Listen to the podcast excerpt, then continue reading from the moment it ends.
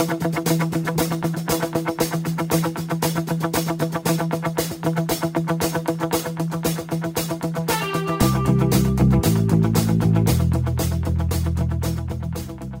to the Natural Running Network.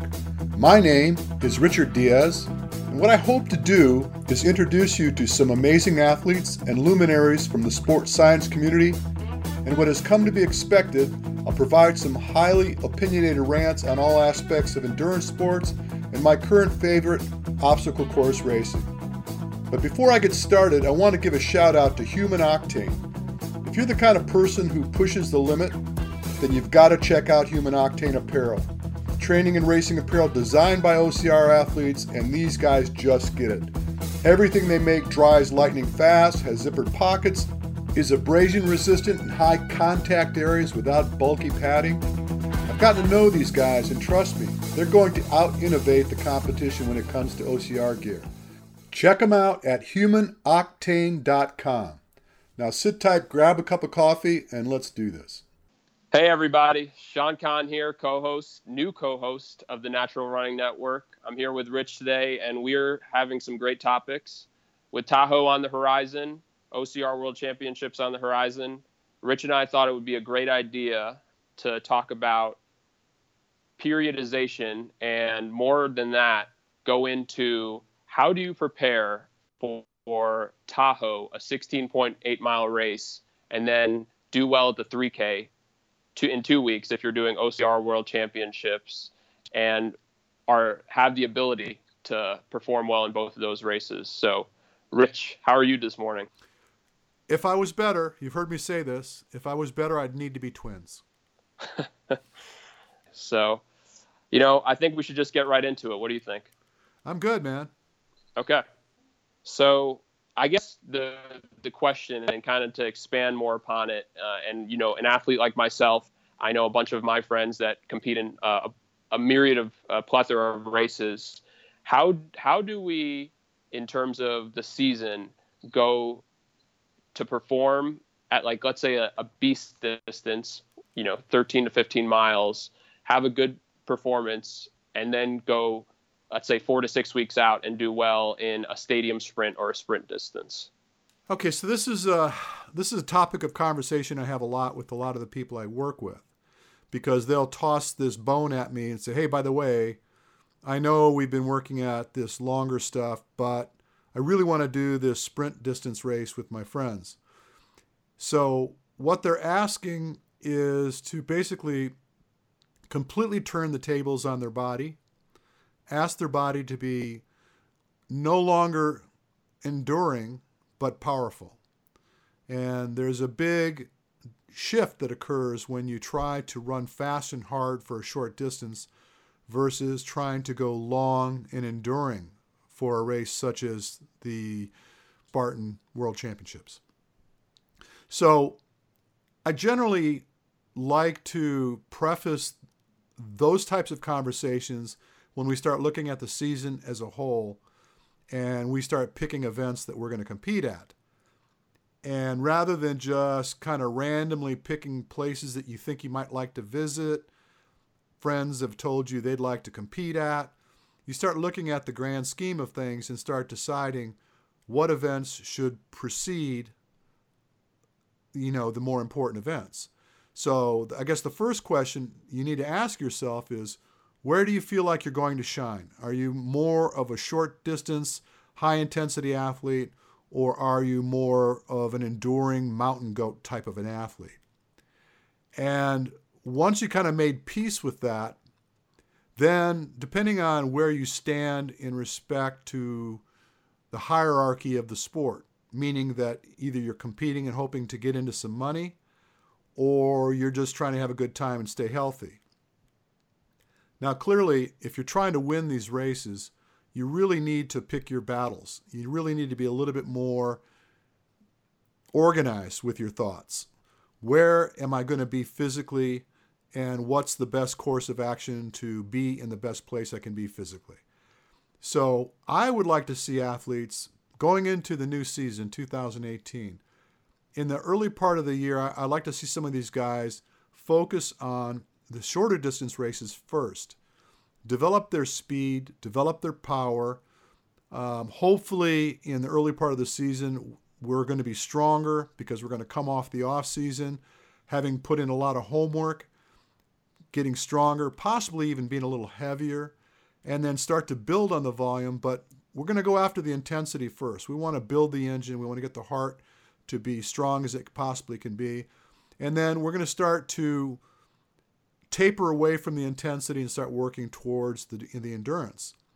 So if I had a way to monitor their selection and control what races they actually participate in, I think I'd like to see them race the shorter, high intensity races earlier, focus on the speed, focus on the power, and then start targeting the middle distance races and then eventually going into world championships with the intent of being prepared for that. So the training is going to start to expand over time, over the season. And we, before the show started, we talked about kind of the middle ground. Where should you kind of hang out? What, what kind of training should you be doing? And I think the beauty of this super distance event in the wheelhouse of about eight miles is a pretty good target for maintaining not only your speed, your fitness, but also your endurance.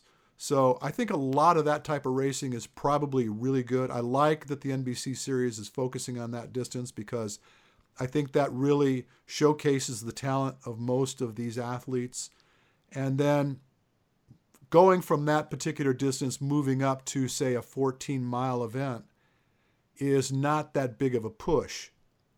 And quite frankly, if you're pretty well prepared at that distance, then bumping up the intensity and dropping down into some sprints is very tenable as well.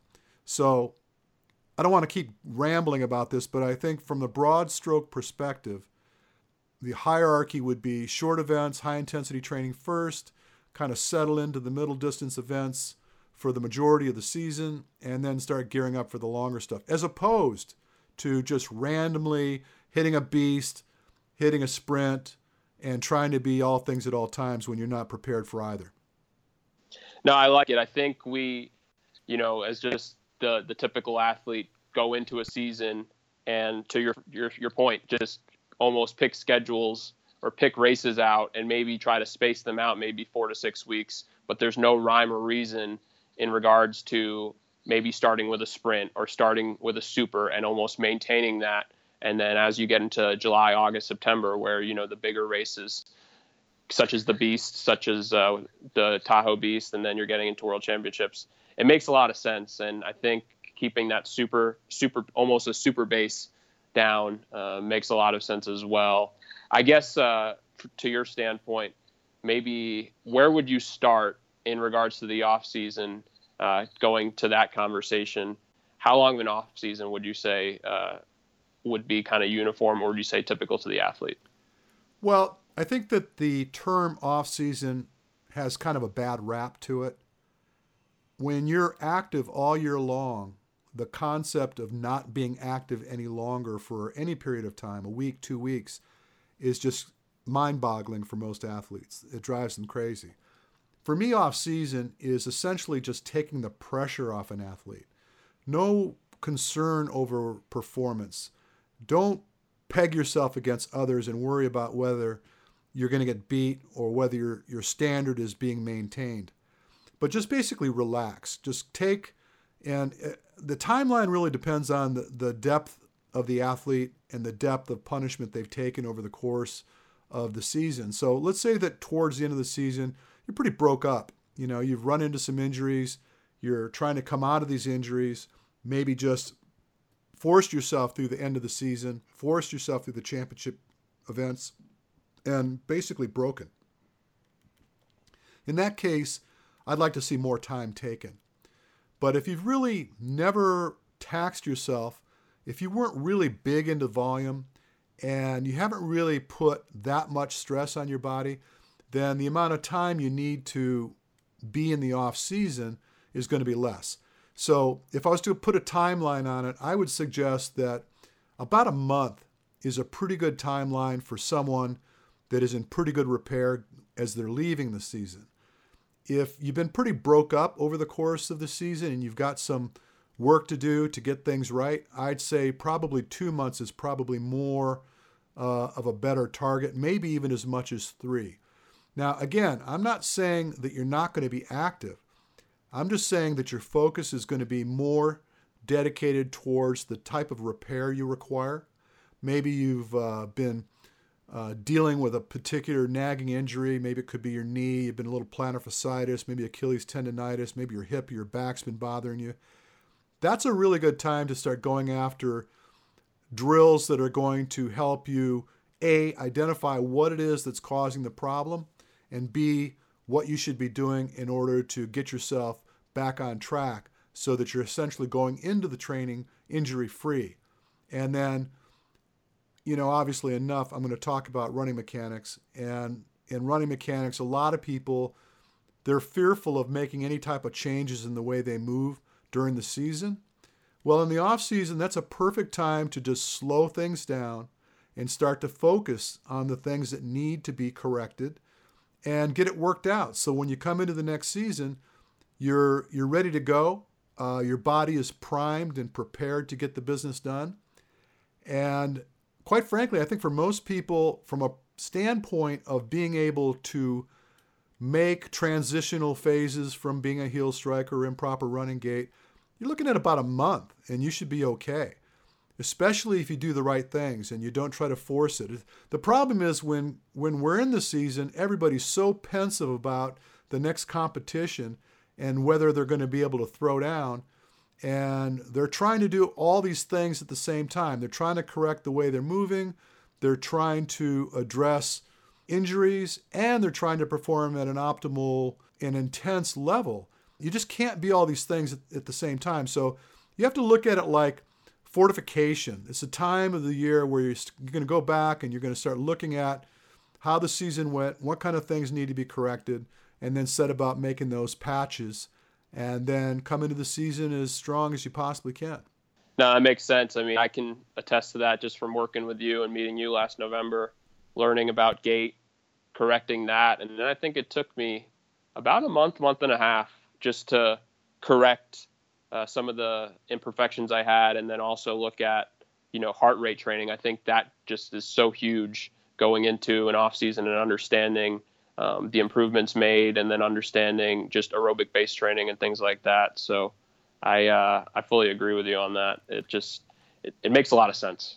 Well, I know some athletes at the elite level who will remain nameless for the sake of this conversation that are now and have been for the better part of the season nursing an injury and going into events with trepidation, not sure whether they were going to com- compete at the level that they're accustomed to or know that they're capable of because they have this underlying concern that they're about to break, that they've got this injury that's just let's give it a grade. Let's say 10 means you're out. You you've tore something, you ripped something, and you're done for the season.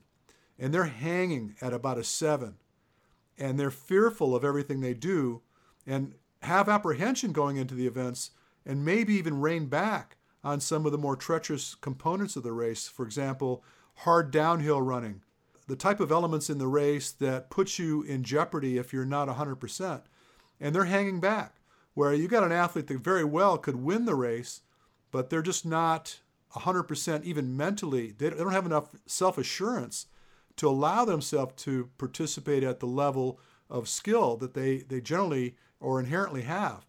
So I think that's a really bad idea. I mean, when you know that you're on the edge and you're still trying to race, that's a really, really bad idea.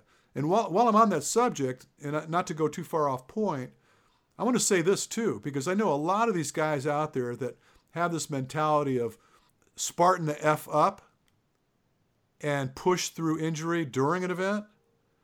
If you twist an ankle I don't care if it's the first 500 yards or you got one mile left to go. If you hurt yourself and you know you're hurt, you stop. You quit that race. You throw your hand up, you get some help, get off the course, and set about working on recovery. whatever modalities you're going to embrace in order to get yourself back to where you need to be, you need to do it right away. If you think that it's cool to wander through a course, let's say, for example, a beast distance event, and you go nine miles on a twisted ankle, you might as well quadruple the length of time it's going to take to repair it. Every step you take on that ankle is going to cost you four to five times more recovery time. So, better to live to fight another day than to be foolish and look for that pat on the back because you're tough as nails when the when you drag yourself across the finish line. Did I say Miguel Medina? I didn't say that, did I? I just want to make sure that I didn't say that about Miguel Medina. I don't think you said that. Uh, okay, good. So I just want to make sure because we're friends, and I don't, I don't want to cause him to feel like I'm I'm picking on him. Well, you know it's tough too because you go to exactly that point, and then you put the ultra beast distance, and obviously you're almost foreshadowing what could happen to athletes in Tahoe, and then what happened to athletes, uh, you know, a few weeks ago in Killington, and it's uh, it's one of those where unfortunately, you know, an athlete that's not conscious of it and that just has that goal in their mind, you know, credit to them that they have the toughness, but then also, you know, on the flip side of that, you're just doing yourself such a huge disservice in potentially almost ruining your whole season. And possibly forward. So no, it's it's a really bad deal. And the other thing, since we're on that point and we're talking about race selection for the season. I think it's a bad idea, and I've never said this before, I'm saying it today. I think it's a bad idea to buy a season pass. And I'll tell you why. You got this season pass, and you're compelled to race as often as you can to get your money's worth. And you could see where that kind of sets you up for a bad plan as well, right? Absolutely. And you start to do races that you probably have no business physically doing. You're not prepared. You're like, you're half a tank and you're going into an event and you're just taxing your body. And so before we got on live and we were starting to talk about what we're going to talk about, we started talking about how often someone might want to race, how much time they should take off between races. And we talked about the fact that a lot of people don't really even know whether they're in a good place to race again or whether they're going to be able to produce 100% going into the next race because they've never really had a handle on the stress that their body's taking and whether or not I mean you get into a place where you get comfortable with your skin you could be like wounded all the time and you're just used to it and you think that's your normal that's your new normal is being wounded. And so going into these races is just like another day in the park to you. And then you get mad because you don't feel like you're performing as well as you feel like you should. And you can't put your finger on what the problem is. Well, you might go into an event with 70% capacity. The way your muscles are functioning, your energy levels, just commonly the stress your body's got inherently carried around, you just you just can't produce the type of responses or performances you're looking for if you're always running at about half mast. So uh, I hate, we talked about this too, and, and I hate to keep reiterating it because I, I just thought it was a good topic, is when someone comes up to me and says, I hope I can do this, or I hope I can do that, the first thing that comes to my mind is my one of my favorite phrases is chance favors the prepared mind. I'll say it again. Chance favors the prepared mind. Luck and hope has nothing to do with it. I mean, clearly you can get lucky. If you were in third place and the top two guys miss a rig and end up doing burpees and you kind of scream past them, that's a lucky event. But you don't want to build your ship on that. You don't want to build your ship on hope or luck. You want to be prepared. You want to know going in what you're capable of, which draws me to the analytics of your training, whether you're paying attention to the heart rate cost, your recovery. When you wake up in the morning and you don't know whether you're in a better place than you were the day before, or whether you should stay in bed because you're pretty beat up or not train that day, then you're really kind of random about your approach to your training, which is, gosh, I could think of a hundred things that I could talk about right now. You got me amped up, dude. well, I'll say uh, saying as well, hope is not a strategy. So uh, going right to, to what you said, I think to your point though, uh, heart rate variability. I know you know there's kind of a few discrepancies with it. I've started to do it in terms of attaching a heart rate monitor uh, about a month and a half ago to two months, and it makes it makes a lot of sense. I mean, in in some senses, uh, you know, as you grow as an athlete, you're one with you know knowing how tired you are, how fatigued you are, if you're ready to go but there were days where I was like, I felt ready, but I wasn't. And listening to your body, listening to the cost of work that's going to be needed for the prescribed workout for the day, uh, your recipe for failure is very high if you don't follow what your body says and you know what the data is saying.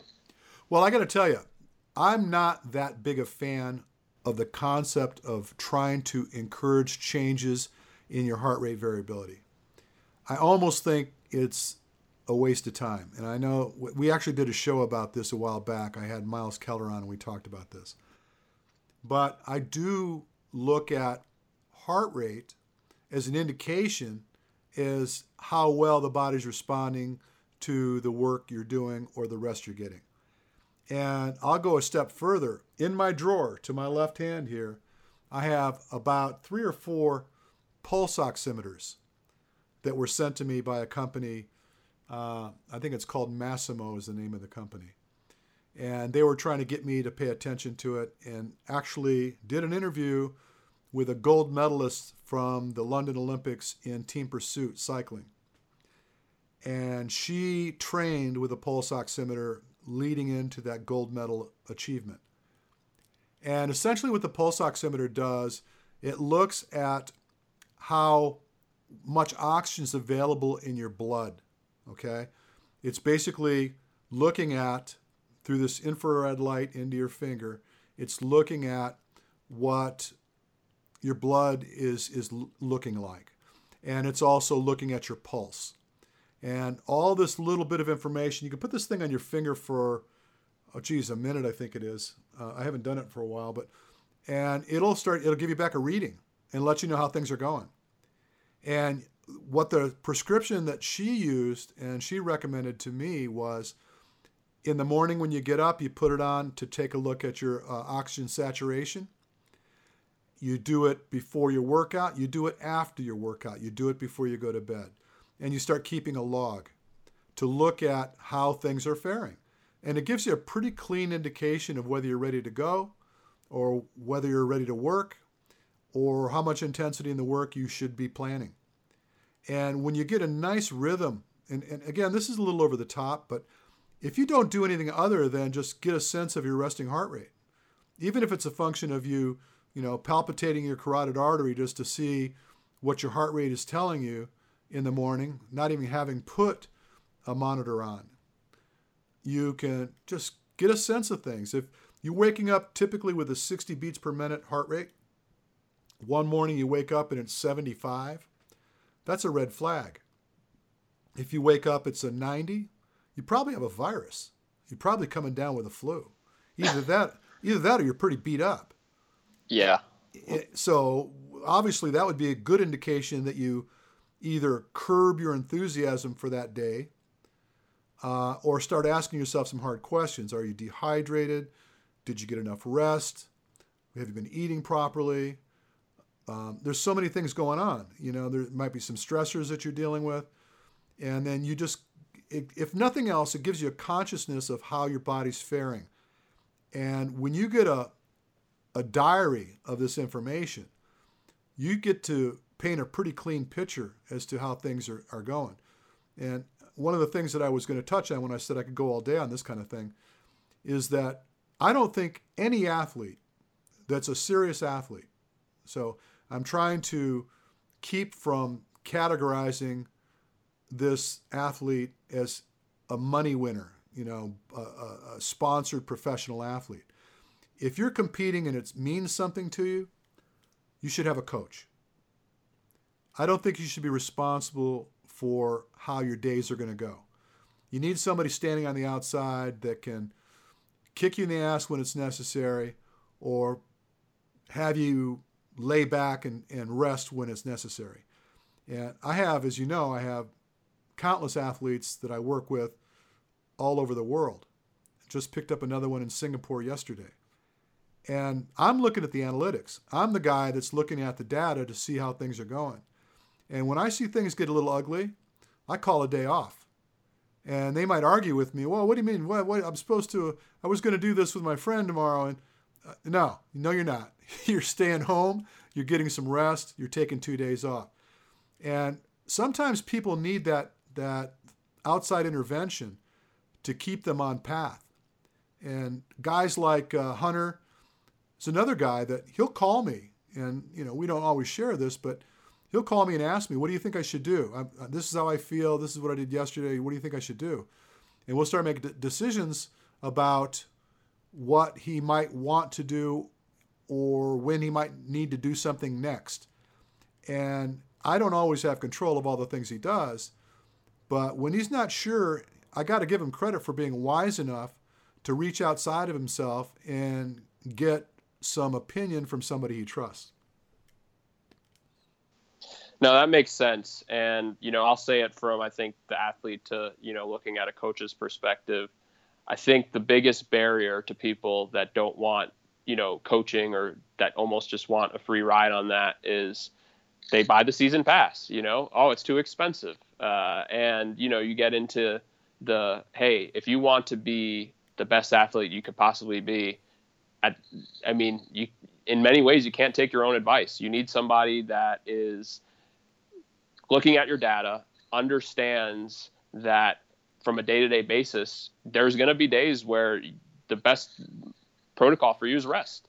And I, I kind of have been facing that the last month or two, uh, just with a lot of transition and things like that. So I uh, I completely agree with you. Uh, coaching in whatever capacity, uh, running, working out, uh, it's just so necessary, especially when you get to this time of the season um, and even the off season. Um, if you're just not taking care of your body and taking care of what needs to get done, uh, you're going to fail. So, well, I got to tell you, I'm, I'm heading to Tahoe Friday morning, and I've got a passel of people that I coach that are going to be there. And I know I'm going to get bombarded with questions. I'm going to get bombarded with requests for treatment. They're going to want me to tape them, give them some body work, get them to a place where they can compete well. And I know some guys that are uh, seasoned athletes. Let's call them that instead of calling them old guys.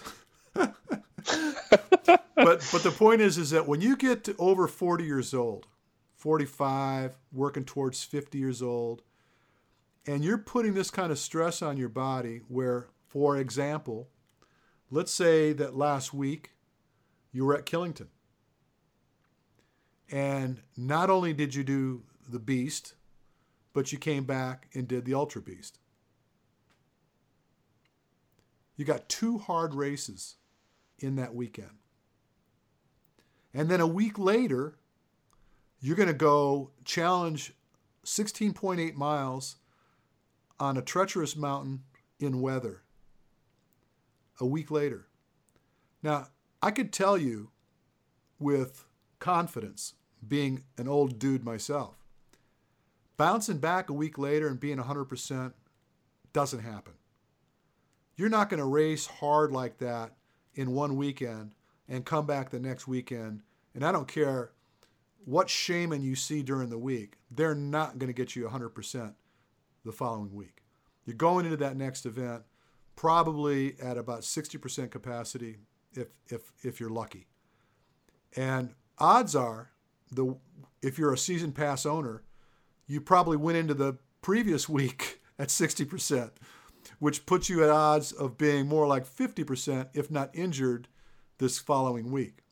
And again, this is why I suggest not investing in a season pass because you look at the calendar, you pick some events that you'd really like to do, you make smart decisions about how they should line up relative to the way you plan to train for them, and maybe pay for the A races. if you stick a few B races in there in, in the interim, make those decisions based on training. I think I want to test my mettle at this event, but I'm going to call it a B race. I'm not going to get too excited about it.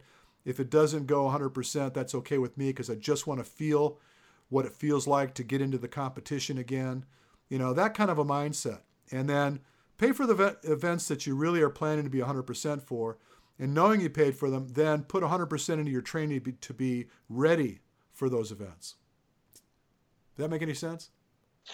Makes perfect sense. Just because, you know, it almost becomes a liability at one point, you know, where, like to your first point, I mean, you you almost feel obligated to register for every single race, you know, and then it goes back to the conversation of, oh, well, I'm racing on Saturday, so let me race on Sunday, you know, uh, just to get my money's worth. Uh, so it's it's tough, and you know, dealing with that, I think over time, when you're 60% one race, you're doing it again. Sooner or later, you just combust, or you know, whether it's during the race or after the race, and it lends itself to your A race ending up just not to a, what you wanted it to be. So it's uh, it's a recipe for disaster. It certainly is. And I don't know whether I've drug you off point, but no, I, I think at the end of the day, and and at this time of the year, things are starting to wind down, and and wind up at the same time. Got all the championship events are coming up; they're coming to a head. And I think it's prudent if a lot of the athletes that are going to the OCR World Championships that are planning not to go to Tahoe because their focus is a shorter distance event.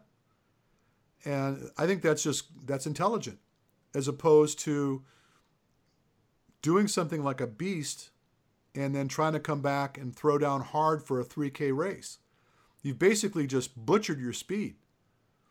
You just you just shifted gears. Your body's just not going to give you the kind of speed that you had hoped for when the last event you were in took you over 14 or 15 miles. You're just not going to be in the same physiological mindset to be able to produce that type of speed when you're asking your body to be all enduring. It's just polar opposite effects. Yeah, and I mean whether that athlete, you know, champion or not, they finish first. I mean the cost of work that it's going to cost, you know, relative to whether they finish on the podium in Tahoe and then they do it in OCR World Championships. I mean, it's just it, it it's just going to cost so much more work. I feel like just from the athlete standpoint, and it's it's tough because in in many of these cases, you know, you have Spartan World Championships, and then you have OCR World Championships, and in many cases, all of those athletes are going to do the 3K, the 15K, and the team race. So uh, it's it's just one of those where I think it's it's hard to I think space it out, but if you want especially if you're an athlete almost kind of in that middle realm, you have to almost make a decision on one or the other. You can't do both. Yeah. Well, I, I think that collectively it comes down to the tail wagging the dog, if that makes any sense. If it doesn't, I, if it doesn't, yeah, let doesn't, me clarify. Uh, yeah. So what we're having is we're having the event producers kind of dictate the theme for us when we're starting to schedule our training and our racing. And it's not there yet because there, everybody's still, the sport is so new. We're all kind of wandering around trying to figure out how it should look, how it should be shaped. You know, the whole concept of trying to make an Olympic berth and what that's going to look like. And then you got these third parties that are starting to help or influence the decision about what the event's going to look like in order for you to qualify as a walk on, so to speak, to the Olympics. They might say, well, you know, the way we vision this is it should be like this, the distance should be like that. We like it more in a stadium environment. So they're kind of retooling what the event's supposed to look like. It no longer becomes what we recognize as obstacle course racing anymore.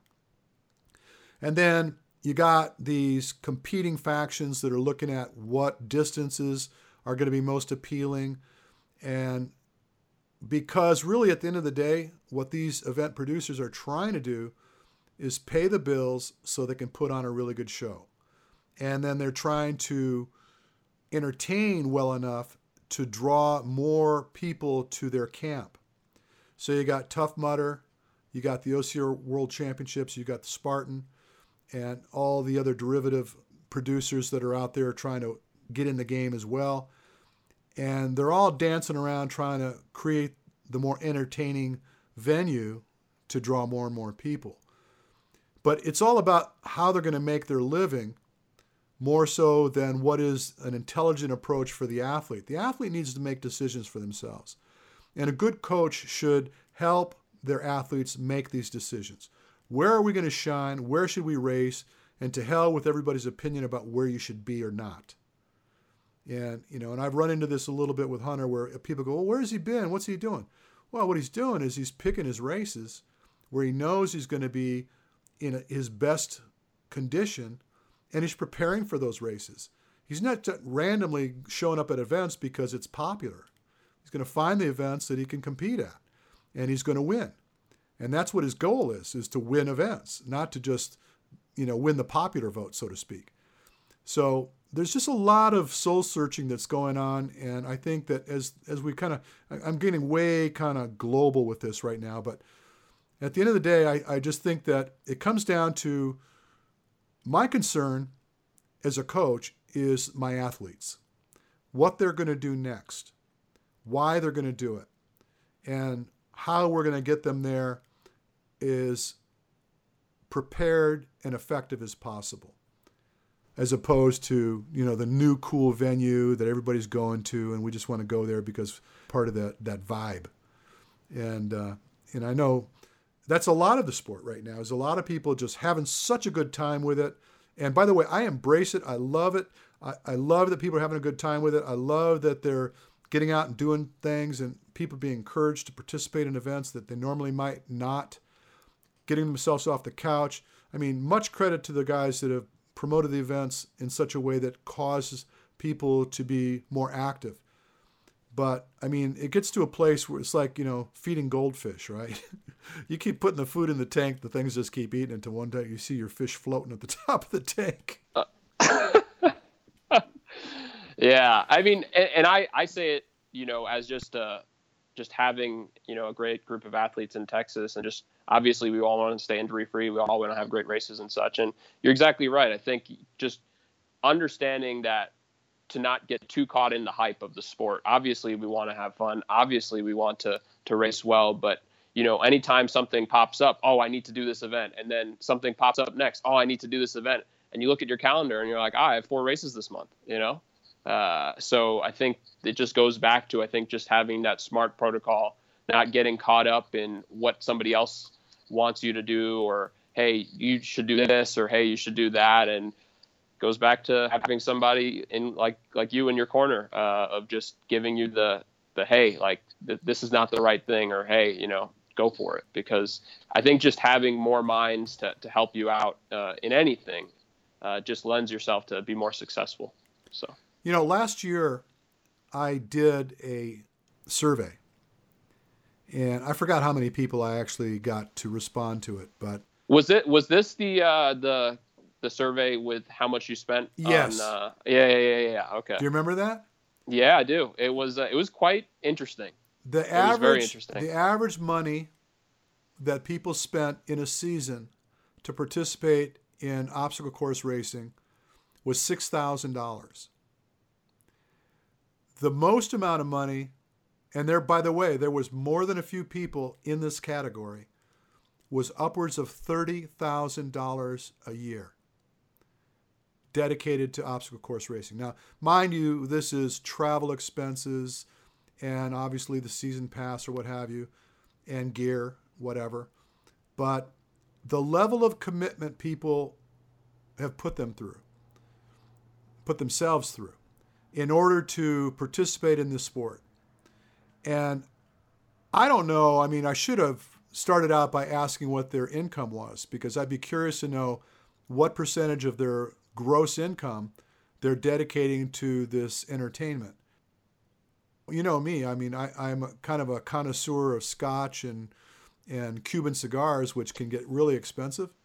The finer things in life. The finer things in life, and I don't think I spent anywhere near that kind of money You know, it's like I've that's my vice, and I, I look at the racing almost like a vice. If you're if you're getting more of it than you need, it's like alcoholism, right? There is a moderation Absolutely. thing. You, you got to you got to know when to say when. But um, when you think in terms of the the dollars that people were spending to compete, and then I get pushback sometimes when people find out that to spend two days learning about their body, learning about what they can do to correct some of the maladies that they're facing, learning how to improve their performance. And I get resistance for investing upwards of $400, $500 to get clinical diagnostics upon having two days worth of lecture and hands on training.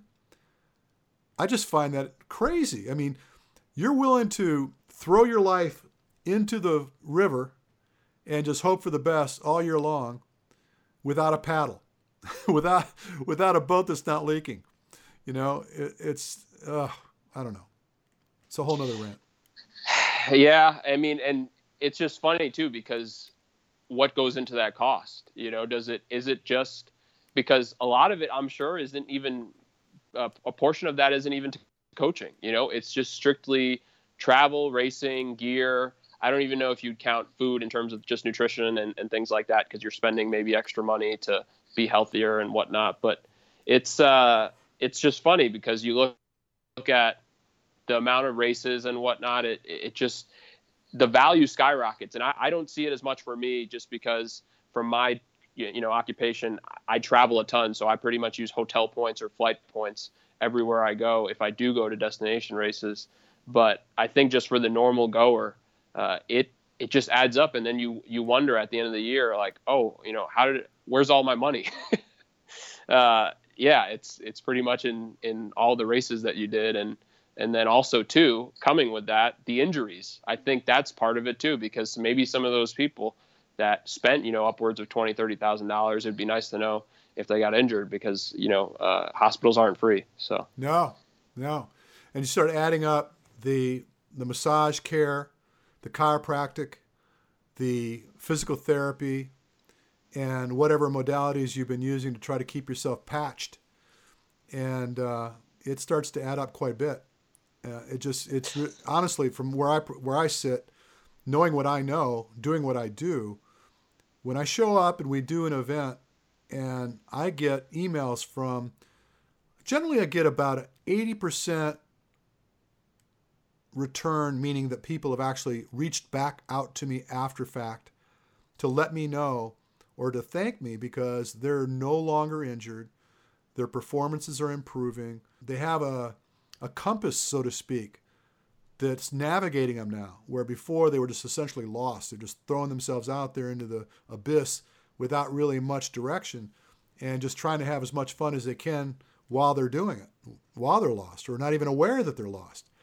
And it just makes a big, big difference. So it's unfortunate, though. I mean, you know, it's really interesting, too. And I just, again, uh, this is again off point, but when I travel around the country and the various places I go, there are also the places I didn't go because we just weren't popular enough for it. They just couldn't pull it together. People, yeah, I don't know. We thought we could do it, but there wasn't enough people interested. And I thought, how could there not be people interested in trying to improve their performance? Or even day two, 175 bucks to have basically three quarters of a day of someone helping you to understand what you're doing wrong and helping you to understand how to make corrections to it it's just to me where if you said, "Hey, we're going to go do this race tomorrow," they don't even ask you what it costs. They're just Yeah, going to show up, right? Whether it's fifty dollars or thousand dollars Yeah, i mean they'll, they're coming. they'll put the register button yeah and there there won't be no issues They just damn the torpedoes. Oh yeah, we better get a hotel room. Oh yeah, we got to rent that car. Oh yeah, we got to get there. We got oh geez, we, we got to fly. So next thing you know, I mean, I've got friends, again, who will remain nameless, live in the Midwest. They fly to the East Coast to race. So I know what it takes for me to get to the East Coast. Last time I went out, it was six hundred dollars round trip, and then I rented a car to the tune of uh, for the weekend. I think it just shy of three hundred dollars for the car, and then a hotel room, which is on average a couple hundred bucks a night. And we're not even talking about get in fees, right? Or food or anything, you know. I mean, there's just Yeah. other miscellaneous costs. Yeah. And then turn around and go to the other coast. So you got the left coast and the right coast. Go to the other coast and do the same thing in the same month. That, that starts to stack up. That gets that gets expensive. And you know, and they go back and say, well, you know, you could have a coach that's working with you for a couple hundred bucks a month at your beck and call, writing your program, looking at your data, helping you become a better athlete, helping you stay out of trouble, advising you when you get injured, what kind of things you should be doing or not doing. But ah, that's, yeah, that's kind of expensive. oh me. I, yeah, and I mean, not to you know further advocate, but in a way, yes. Uh, I mean, I haven't been injured. I would say the whole year, and this is coming from somebody that you know before uh, when we met. I mean, I just did Spartan racing a trifecta just for fun, almost just to achieve a goal, and it's uh, it makes just it. I guess from the open racer or the person that has that reservation standpoint, yeah, you might, be feel a little iffy about it, but I could say hey, just make the investment, you know, understand data and use it to your advantage because I think you want to be built to last in the sport. You don't want to be built to crash. And I think that's what happens with people is they they get so excited about the sport they have so much natural ability and it carries them for so long and then all of a sudden the wheels fall off and they say, "Hey, what happened?" you know? Yeah. So it's it's unfortunate. It really I mean, is. we- We kind of turned table on the conversation, but it, it just kind of ro- rolled out of my face. You know, I started to get upset. I started thinking about the the ridiculous nature of how some of these people approach these events, and I, when it comes down to orchestration, you know, it's like you get passionate about race cars, right? So Yes. you go out and buy yourself a 911 Turbo Carrera, but you can't drive for crap, right? So you take that $150,000 sports car and you wrap it around a tree because you just weren't prepared to deal with it. And you know what? The $150,000 is spit in a bucket when you compare it to somebody's body. When you're taking your body and just basically trashing it because you don't know how to drive it is almost irresponsible. It really is. And there's a lot of, you know, as a, the sport's starting to evolve now, there's a lot of guys out there that are doing a pretty good job advising people and coaching people at various levels of, of effort. You know, Yancy's doing, I think, an amazing job. He's got a ton of people, essentially has surrounded himself with, for lack of a better term, I guess it's like an advisory board because you got a lot of guys that are seasoned athletes, part of that, that can Sure. off, offer five or 10 cents in respect to what people might or might not want to do. When I look at the thread that they put up on the uh, Yancy Camp site, and I see people asking questions, and in a matter of seconds, they're getting responses from people that are giving pretty decent answers. Uh, I think that that's that's golden. You know, get outside yourself, get some help, have have somebody advise you because you're quite likely not as good at it as you think you are. Yeah. And I know, you know, you said we got off topic, but I don't think we did because this all goes back to how how to, you know, perform well at all distances. I think this it just having somebody there or at least having a protocol that you follow and listening to, you know, your body, driving your body. I think all of that, I mean, it's a large formula, uh, but at the end of the day, the more you know of that formula, the more successful you'll be being injury free and performing at your best. You're absolutely right. And I have to tell you before before I got into the sport of obstacle course racing, a lot of what I've done is, and I, I don't even think at the time I would even use the term coach. I was more of an advisor. I'd have athletes come to me, perform a VO2 test on them, look at the data, and look at the timeline to their next event. And the good thing about marathoners is they typically spread these events out and they put in the time to prepare for them. And I think that's simply because what came before them, that was the process. And they were taught that if you're going to do a marathon, you need about these many weeks or months to prepare for it. But someone might come to me and say, I'm going to do XYZ marathon in two months. And I've just conducted a test on them. And then I could pretty much sum up for them what they need to do over the next couple of months in order to prepare for it, show them how to periodize their training so that they're going to end up essentially at their optimal performance come race day through trials that we produce for them, doing the time trials, looking at heart rate responses, looking at pace, things like this. Develop a scheme. And then I've had people come to me like three days before a race and do a test on them and then actually tell them very specifically how I want them to do the race. I want your heart rate to be here for this length of time. And then I want it to be here. And then I want it to be here. And then from this point, it's on you to decide whether you could drop the hammer and finish this thing up. But relative to what we're seeing, this is what your finish time is going to look like. And you would be surprised. It's scary how spot on the information ended up being. Where I'll get the call, dude, I was within a minute and a half of what you told me I was going to do. And I didn't have any idea that I was going to be able to perform that well. But they just followed the plan. They didn't go into the event, going back to what we talked about earlier, they were prepared. Chance favors a prepared mind. They went into the event with knowledge and a surety. They knew what they were going to be able to produce relative to the information that they were given and the way they've, they've approached their training. And then they went into it solid. They just followed the plan and things come together for them.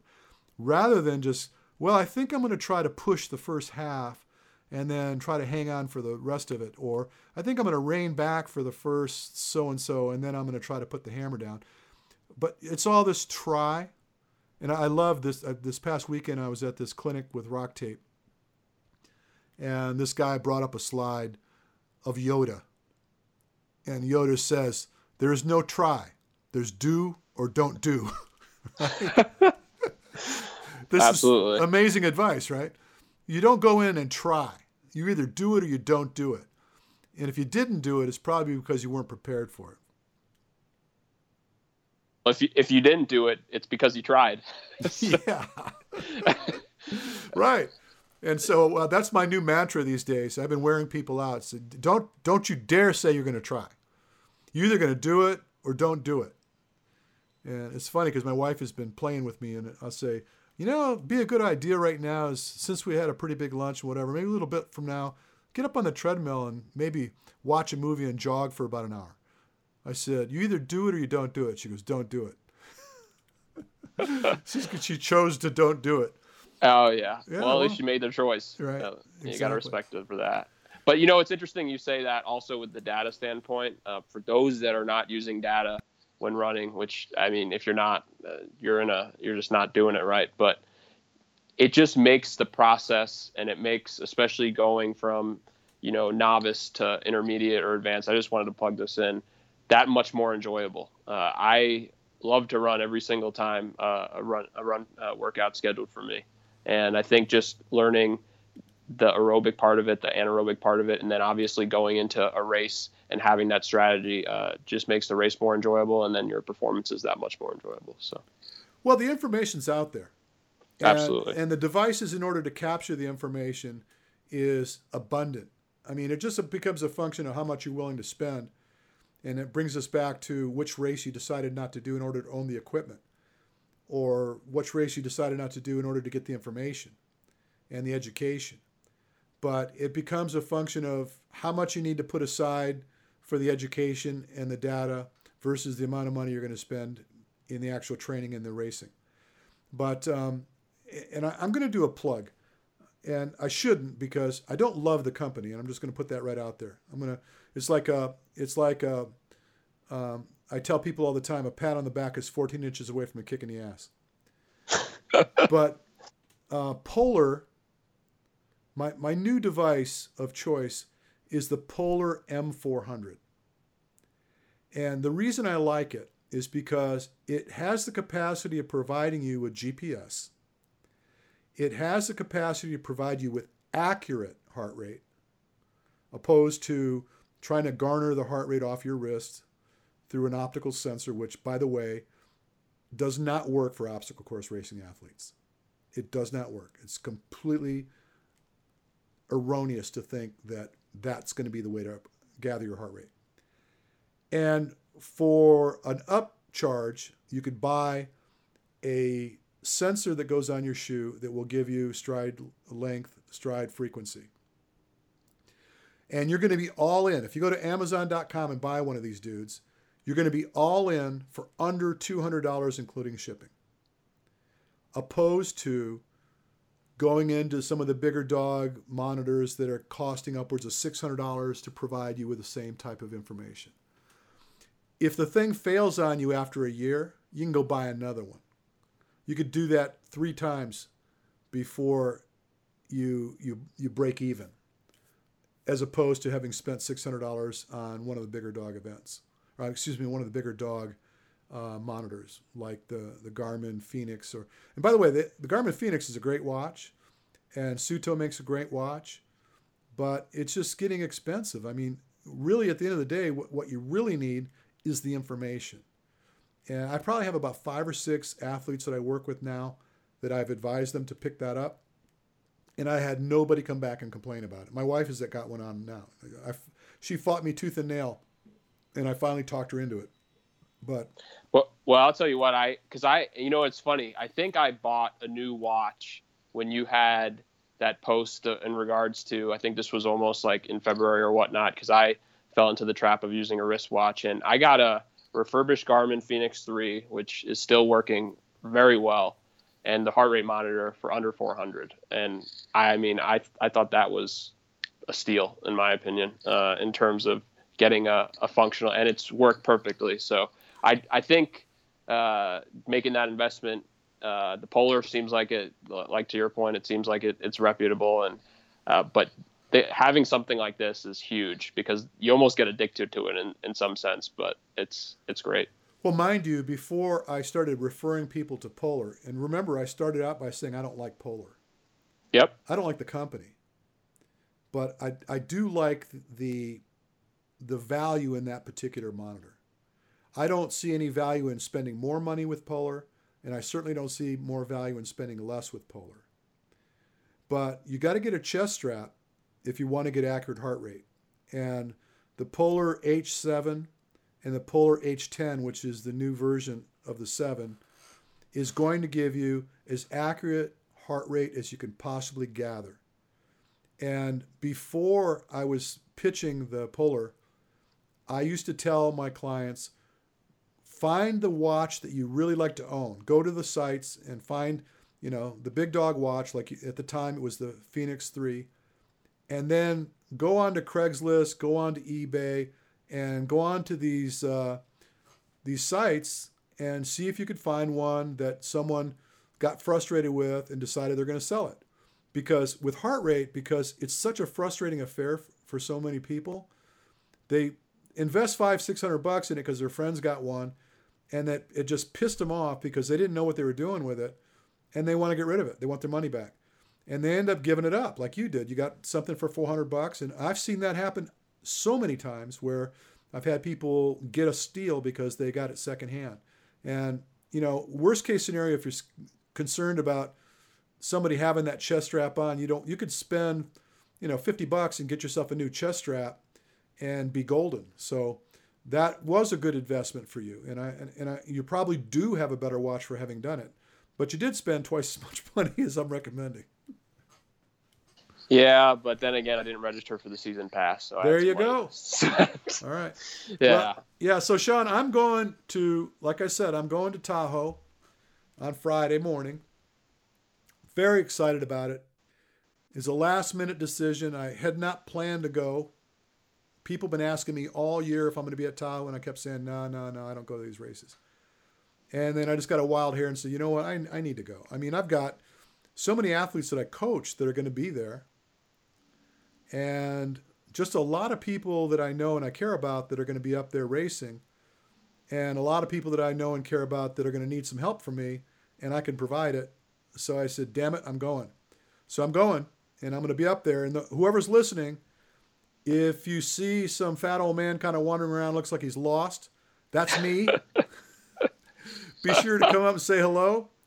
If you see me uh, in one of these bars at night, and you feel like you, are compelled to offer me a, a little bit of scotch, uh, by all means, come sit down with me, ask questions, hang out a little bit. I'm looking forward to meeting you. I'm interested to see if you're going to wear a jacket on Saturday and then wear shorts on Sunday with uh, the, the weather change uh, in terms of that. That'd be fun. Uh, well, look, no, I, because you said that, I'm going to bring a pair of shorts. But right now, I'm sitting here looking in my office at the scarves, the gloves, the jackets, and all the stuff that I plan on bringing with me because I, I live in Southern California. You should see my backyard. It looks like Shangri La, man. I've got like, it looks like you just went to Jamaica in my backyard. And it's like wow. that all year. And so, my, like right now, if I look out the window here, it's sunny and it's probably 80 degrees. And it was probably 80 yesterday and the day before. You know, I was at the track yesterday morning at uh, six o'clock, and it was 50 degrees, and I thought I was going to die. So, wow. Yeah. But anyway, I think it's time we put a fork in this thing. Sean, thank you so much for uh, invoking the conversation and leading the pack here. Um, any parting statements before we go? Oh, it was a great conversation. If you're racing in Tahoe this weekend, good luck. And if you're racing at OCR World Championships in a few weeks, I'd love to meet you and uh, just kind of just talk to you. So, very cool. Look, guys, thanks so much. Enjoy your weekend coming up. I'm already thinking about the weekend. It's Wednesday, Hump Day. See you, Rich. All right, buddy. Well, friends, it's time to bring another show to a close. Be sure and tune in to us next week. We've got a lot of great content in store for you. I want you to tell your friends to check us out. You can always find us on Facebook. Simply go search the Natural Running Network, drop us a message. I'd love to learn more about you and the things you do. And until then, you have an amazing day.